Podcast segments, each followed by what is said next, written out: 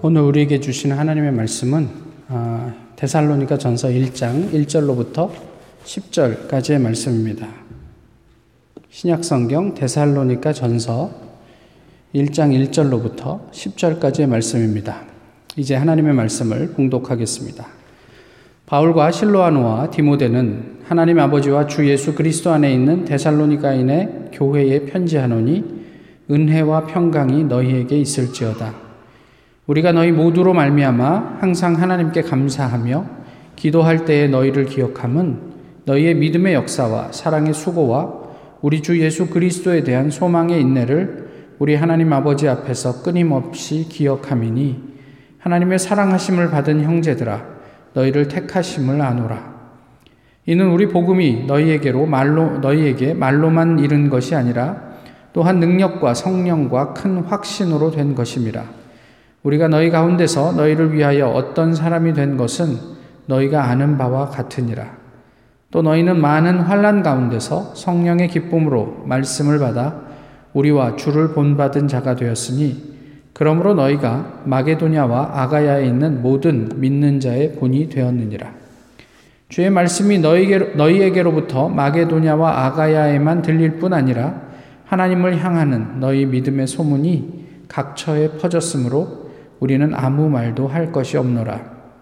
그들이 우리에 대하여 스스로 말하기를 우리가 어떻게 너희 가운데 들어갔는지와 너희가 어떻게 우상을 버리고 하나님께로 돌아와서 살아계시고 참되신 하나님을 섬기는지와 또 죽은 자들 가운데서 다시 살리신 그의 아들이 하늘로부터 강림하실 것을 너희가 어떻게 기다리는지를 말하니 이는 장래의 노하심에서 우리를 건지시는 예수시니라. 아멘. 어, 정확하게 3년 2개월 전에 오늘 본문으로 어, 저희 교회 주일 예배에서 설교를 했었습니다. 어, 이렇게 얘기하면 뭘 설교했는지 잘 기억 못 하시겠지만 아마 제목을 말씀드리면 기억하시는 분이 계실지 모르겠는데 그때 설교 제목이 망할 교회였습니다. 어, 당시의 설교를 이렇게 시작을 했습니다. 우리 교회는 우리가 함께 힘을 모아 망할 교회를 이루어 갔으면 좋겠습니다. 이제 막 이제 교회가 생겨서 예배 드린 지 2년 남짓 되었을 때 에, 이런 설교를 했으니 목사가 제정신인가 싶으시죠. 우리 교회는 우리가 힘을 모아 망할 교회를 이루면 좋겠다. 어떻게 생각하시는지 모르겠습니다. 아, 모든 교회의 모범은 초대 교회입니다. 그런데 그 교회 중 어느 하나도 지금 남아있는 교회가 존재하지 않습니다. 우리가 그처럼 닮고 싶은 교회들은 어떻게 해서 어떻게 하다가 단 하나도 남지 않고 역사 속으로 사라졌을까요?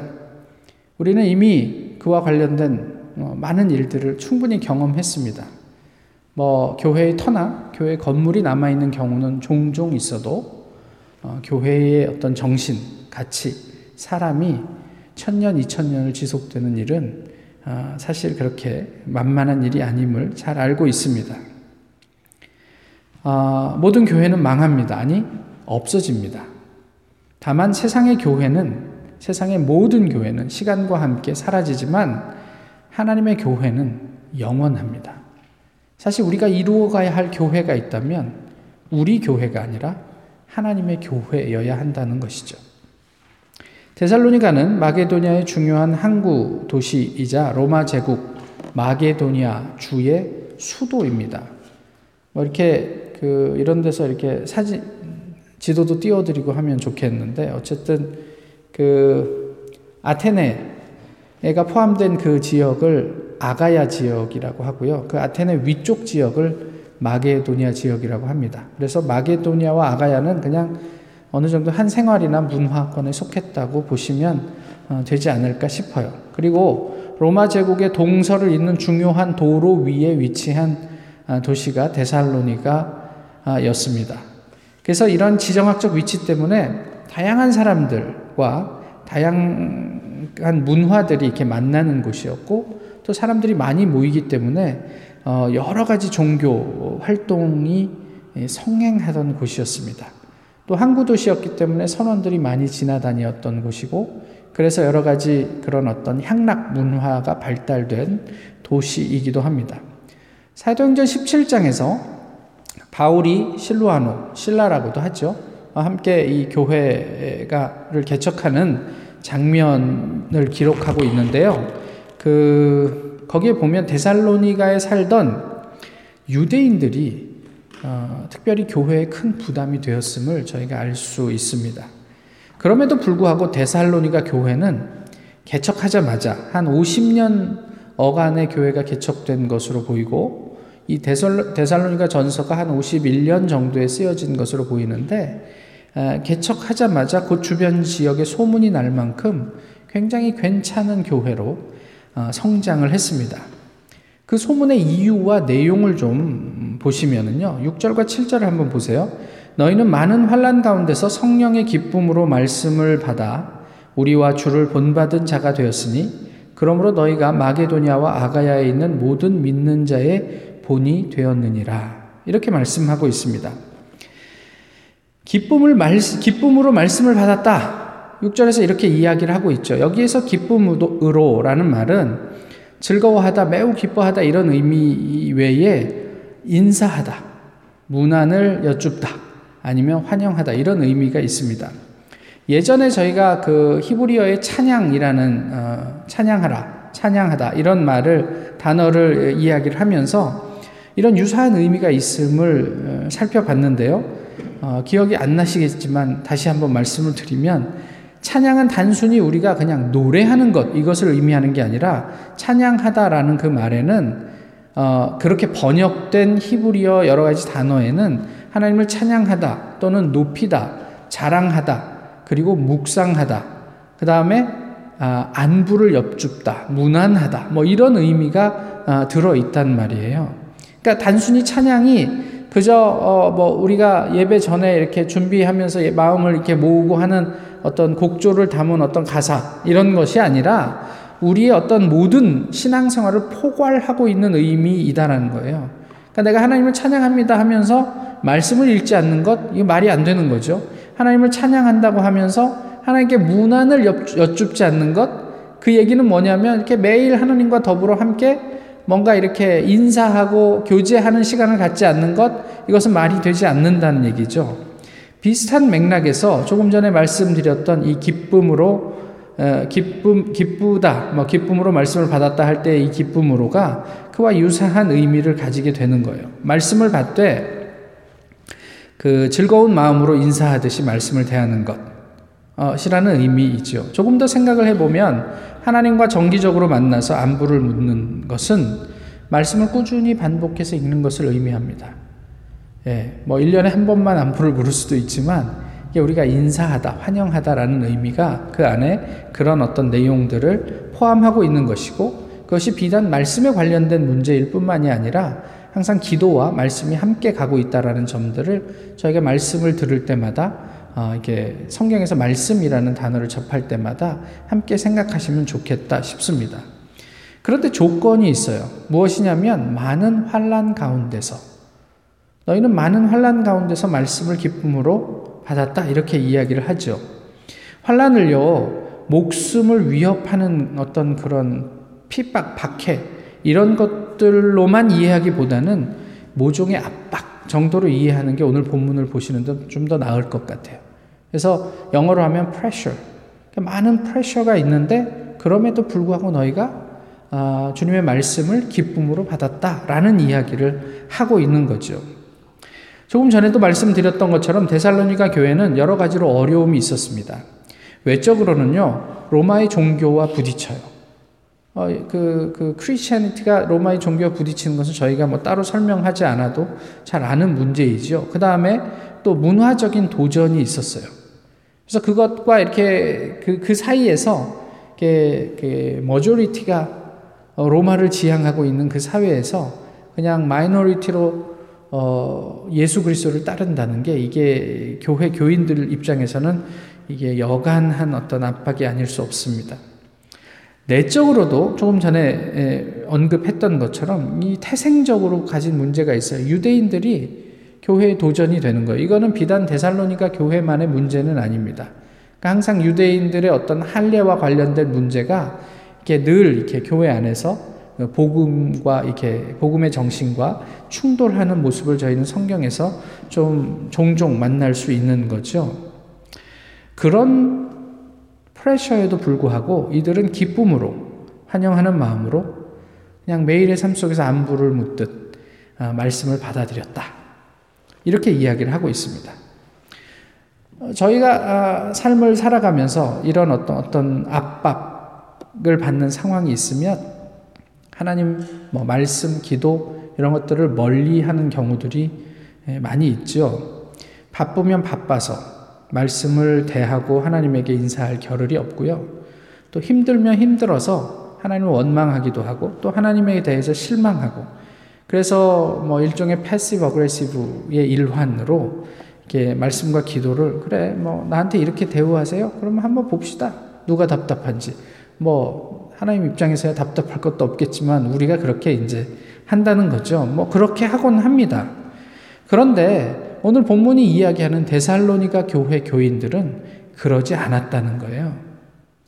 그것이 바울 입장에선 그것이 교회의 진짜 힘이었다. 이런 표현을 하고 있어요. 또 이야기를 하는 게 사도와 예수님을 본받았다라고 얘기하죠. 사실 이게 대단히 중요한 이 이야기예요. 우리 한글 성경으로 보면 그게 잘 드러나지 않지만 헬라어에서 보면 이런 부분들이 좀 드러나는데요. 이 본받았다 이게 헬라어로 어, 보시면요 미메테스예요. 미메테스 하면 영어 단어 뭐가 생각나세요? 미믹 모방하는 거예요. 흉내 내는 것. 그러니까 사도들과 예수님을 모방하고 흉내냈다. 이런 이야기예요. 데살로니가 교회는 바울과 디모데와 실로아노의 가르침을 통해서 기쁨으로 말씀을 받고 그, 그 배운 대로 사도들, 사도들의 삶과 예수님의 행실을 모방했어요. 여기에 중요한 내용이 있는데 무엇이냐면 모방에는요, 흉내내는 사람의 가치가 반영되지 않습니다. 그러니까 아이들이 엄마를 사랑하죠. 엄마를 좋아할 때 엄마가 하는 행동을 그냥 따라 하는 거예요. 거기에 무슨 자기의 가치관이 들어가서 적용해갖고 변형하고 이런 게 들어있지 않아요. 그냥 좋아하는 사람의 그것을 그대로 따라 해 보는 거죠. 쉽게 이야기하면 어떤 의도 없이 그냥 보이는 대로 똑같이 그래서 엄마가 신는 구두도 신어보고 엄마가 하는 화장도 해보고 뭐 이런, 이런 거를 이제 하는 거죠. 그리고 때로는 엄마가 하는 음식, 요리도 흉내내다가 온갖 그냥 그 사고를 다 쳐보고 뭐 이런 내용들을 포함하는 거죠. 완벽하다는 의미가 아니에요. 그냥 그렇게 한번 따라해 본다라는 의미가 그 속에 있어요. 우리가 의도적으로 성숙한 신앙을 pretend 하는 것과는 다른 이야기입니다. 우리가 거기에 어떤 의도를 감추고 아, 내가 이렇게 행동하면 저 사람에게 성숙한 신앙인이라고 인정을 받을 수 있겠지 하는 것과는 달라요. 그냥 배웠는데 그게 도전이 되든 은혜가 되든 와, 내가 저 사람을 좀 닮아가고 싶어. 그래서 그 사람이 살아왔던 행적들을 그대로 한번 쫓아가 보는 것. 이런 것이 이 흉내내다. 오늘 본문의 이야기고 그냥 우리가 어떤 어떤 의도를 가지고 내가 아, 교인들 앞에서 거룩한 목사인 척 하는 것과는 좀 다른 내용을 포함하고 있단 말이에요. 말씀이 들어가니까, 와, 이대로 한번 살아보고 싶다. 이런 생각으로 성경을 실천했어요. 자신들이 사도로부터 들은 예수의 삶을 따라했어요. 지금 눈에 보이는 사도들의 행동을 본받았다. 그대로 한번 어, 모방해봤다. 이런 이야기들을 이제 하고 있는 거죠. 그런데 7절에 보시면 그들의 어떤 그런 신앙생활이 마게도니아와 아가야에 있는 모든 믿는 자의 본이 되었다라고 성경이 얘기를 하고 있잖아요. 여기에서 주목할 단어는 무엇일까요? 본이 아니고 그러므로예요. 환란에도 불구하고 기쁨으로 말씀을 받고 사도와 예수님의 삶을 모방했다. 그러므로 너희가 어떻게 됐다고요? 마게도니아와 아가야의 모든 믿는 사람들의 신앙의 본이 되었다. 이렇게 얘기를 하는 거예요. 그러니까 다시 말씀드리지만 이들이 모방한 삶은요, 때로는 그것이 미숙해서 사고가 되기도 해요. 말도 안 되는 결과를 나타내기도 해요. 그게 교회의 어려움이 될 수도 있죠. 근데 이들이 따랐던 그 모방은 그냥 예수 그리스도에 대한 사도들에 대한 사랑과 어떤 그런 감동에서 나온 흉내 내미였던 건데 그것을 통해서 어떻게 됐다고요? 아가야와 마게도니아 지방의 모든 믿는 자들의 본이 되었다. 이렇게 얘기를 해요. 여기에서의 본은 다른 단어입니다.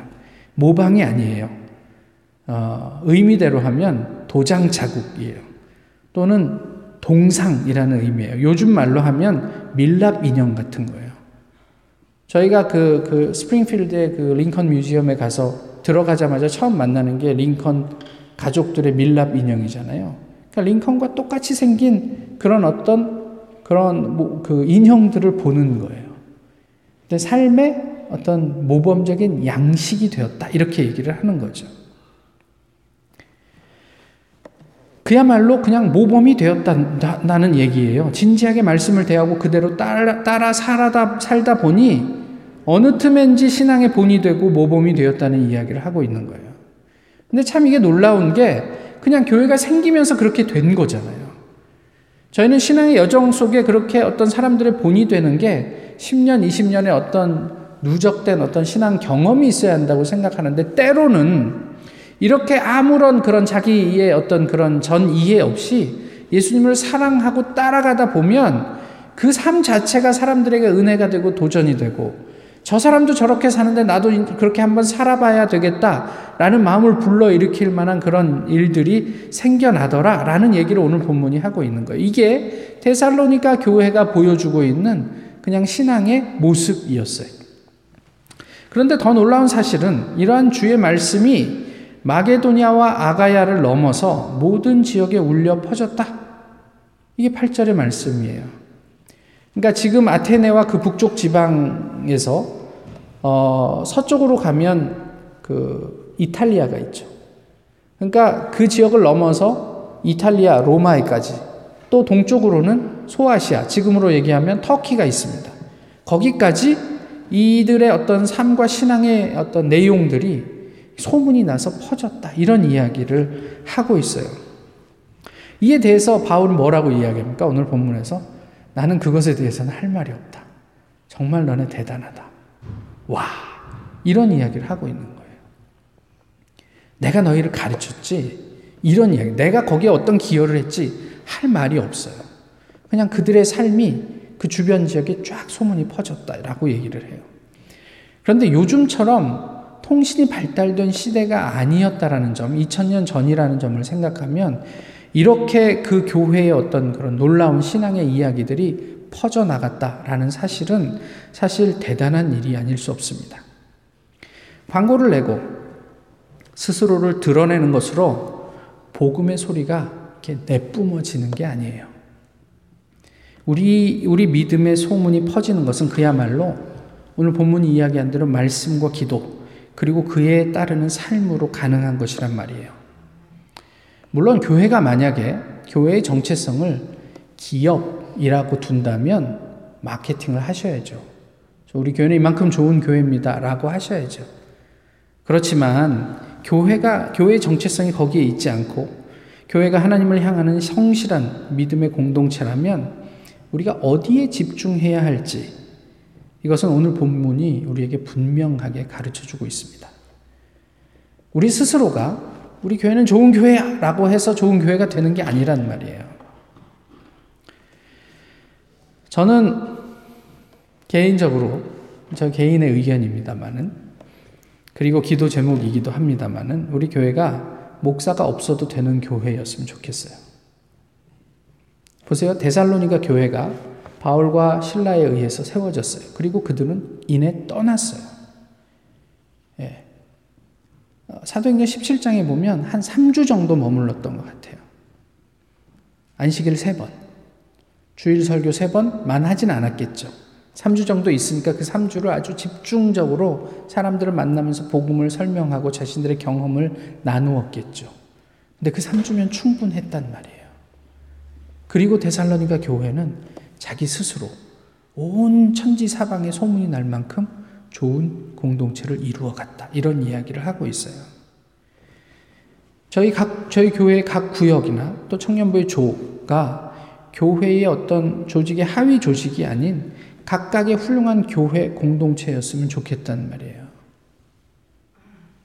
그냥 누군가로부터 내가 뭔가 자질이 없어서 능력이 없어서 누군가로부터 말씀을 이렇게 공급받아서 그 공급받은 걸 그대로 전하는 그런 모임이 아니라 각자 자생적으로 그 말씀에 대한 풍성한 교제와 나눔이 있는 그런 교회 같은 공동체였으면 좋겠단 말이에요. 바울이 데살로니가 교회를 자랑스럽게 여겼던 것처럼 하나님이 자랑스럽게 여기는 소그룹 공동체가 되었으면 좋겠어요. 목사를 능가하는 부역장, 목사를 능가하는 조장, 가슴 떨리지 않습니까? 아, 별로 안 그러신 것 같군요. 그래도 그랬으면 좋겠어요. 그랬으면 좋겠어요. 예. 그것이 데살로니가 교회였어요. 적어도 그런 부분에 있어서 우리가 좀 부담을 가지셨으면 좋겠어요. 이미 그럴 만한 어떤 능력이나 어떤 그런 충분히 있으신 분들이 있어요. 그런데 너무 겸손해서 어, 본인의 어떤 그런 속에 있는 복음에 대한 열정이나 이미 알고 있는 경험들을 사람들과 나누는 것을 부끄러워하세요. 그러지 마시잔 말이에요. 함께 그냥 우리가 겸손하게 그 말씀에 성실하고 충실하게 서로 교제하고 교류하고 또 어떤 분의 표현대로 유통할 수 있으면 좋겠다. 아주 적극적으로. 그랬으면 좋겠단 말이에요. 지난주 어느 날 이제 잠을 자려고 누웠는데 한참 잠을 자지 못했습니다. 제가 잠을 자야지 마음을 먹고 잠에 들지 못하는 경우가 그렇게 많지 않은데요. 문득 이제 본문을 좀 이렇게 묵상하고 하다가 이제 잠에 들어서 바울의 한마디가 많은 생각을 하게 했었어요. 너희는 나를 본받으라. 이렇게 바울은 늘 얘기를 했잖아요. 어, 여기 계신 분들, 함께 예배 드리시는 분들은 어떻게 생각하는지 모르지만, 그날 이 말씀이 저를 참 많이 괴롭혔습니다. 어, 어떤 의미에서 괴롭혔냐면, 너 그 정도 말도 할 수 없는데 목사라고 할 수 있어? 뭐 이런 의미에서 그런 거예요. 솔직히 누구 앞에서 어, 자신 있게 네가 목사인데 당신들은 나의 삶을 본받으십시오라고 얘기할 수 있어? 못할 것 같은 거예요. 어떻게 살면 저렇게 말을 할 수 있을까? 저는 솔직히 자신이 없는데, 또 어떤 목사는 그런 말을 할 수 있으면 살 수 있을까? 뭐 이런 생각들에 마음이 많이 복잡했던 거죠. 비단 목사만의 문제이겠습니까?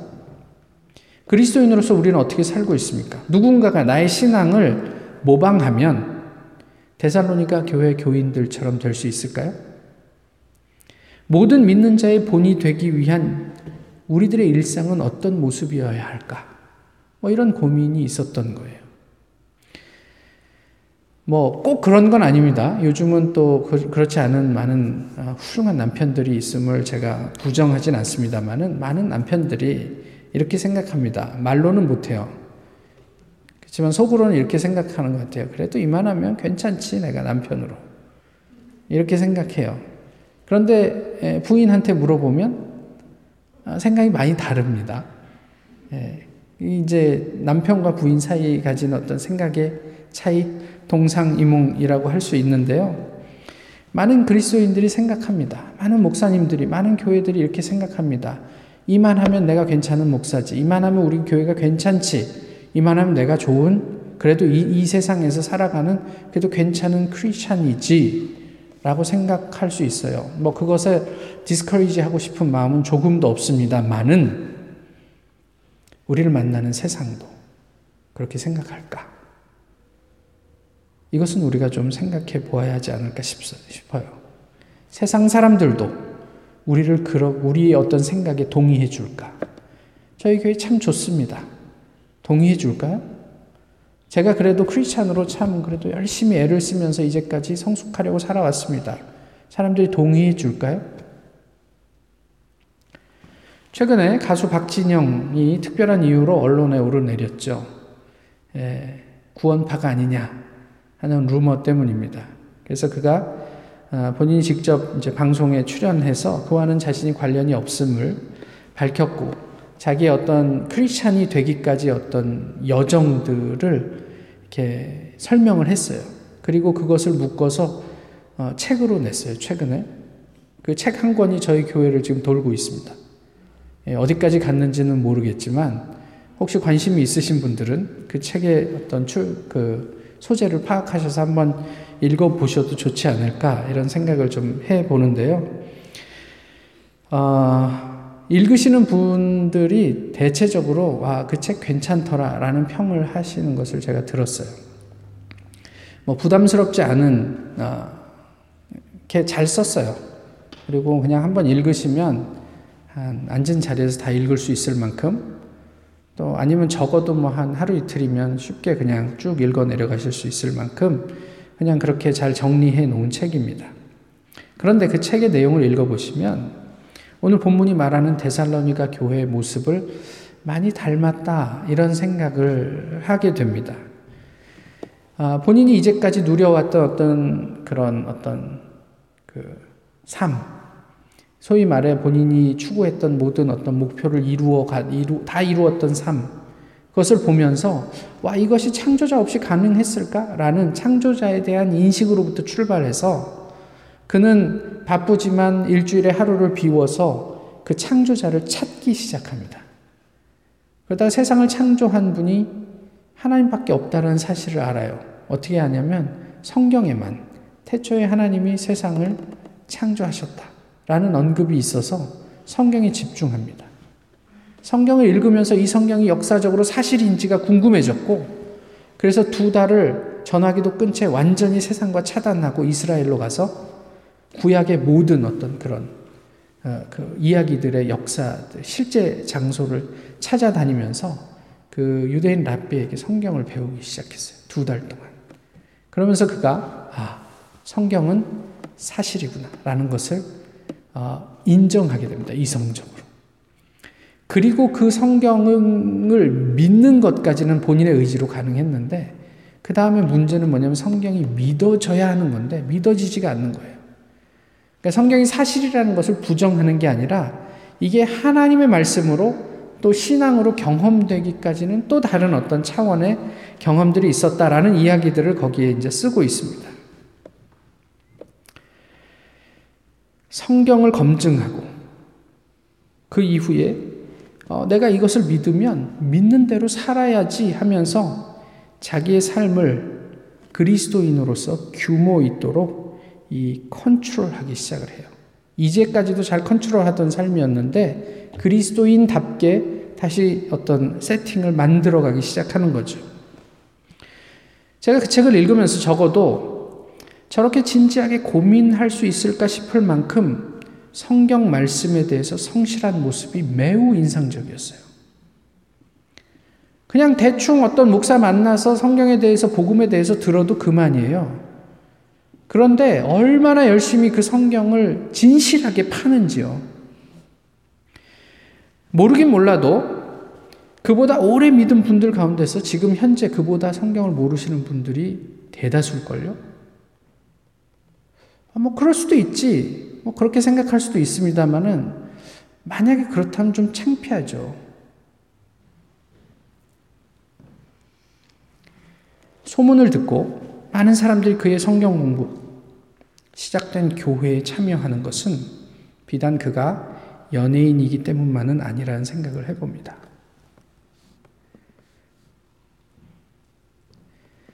3년 전에 이런 말씀을 나누었습니다.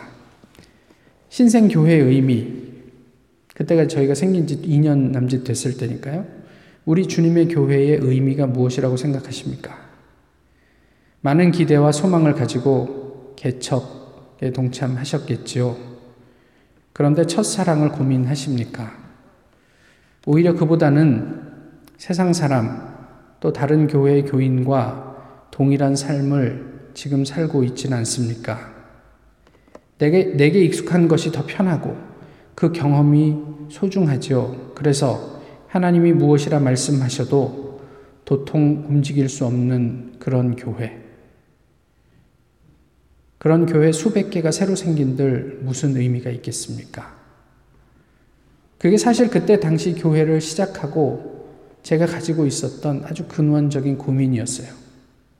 세상에 수없이 많은 교회들 중에 한 교회라면 도대체 이 교회가 무슨 의미가 있을까 하는 거였어요.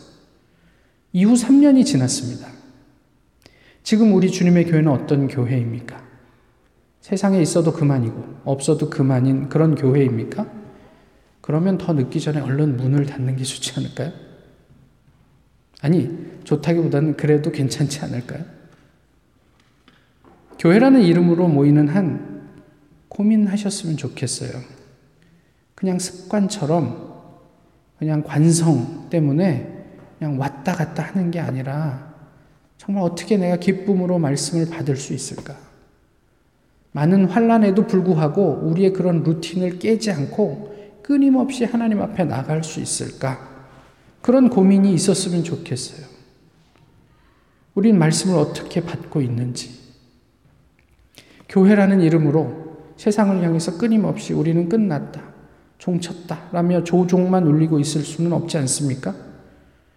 아름다운 교회를, 교회가 되기 위해 오늘 본문의 말씀에 좀 우리가 주의를 기울이고 깊이 이 말씀을 묵상했으면 좋겠습니다. 예수님께서 세우신 교회는 세상을 조종합니다. 파일럿이 비행기를 조종한다는 것은 그가 그 비행기를 통제하고 컨트롤하고 또 목적지까지 안내한다, 내비게이트 한다는 의미를 담고 있겠죠. 조종이 울린 교회는 세상을 조종할 수 없습니다. 예수 그리스도와 그분이 가신 길이 그리스도인과 교회의 유일한 존재 이유입니다.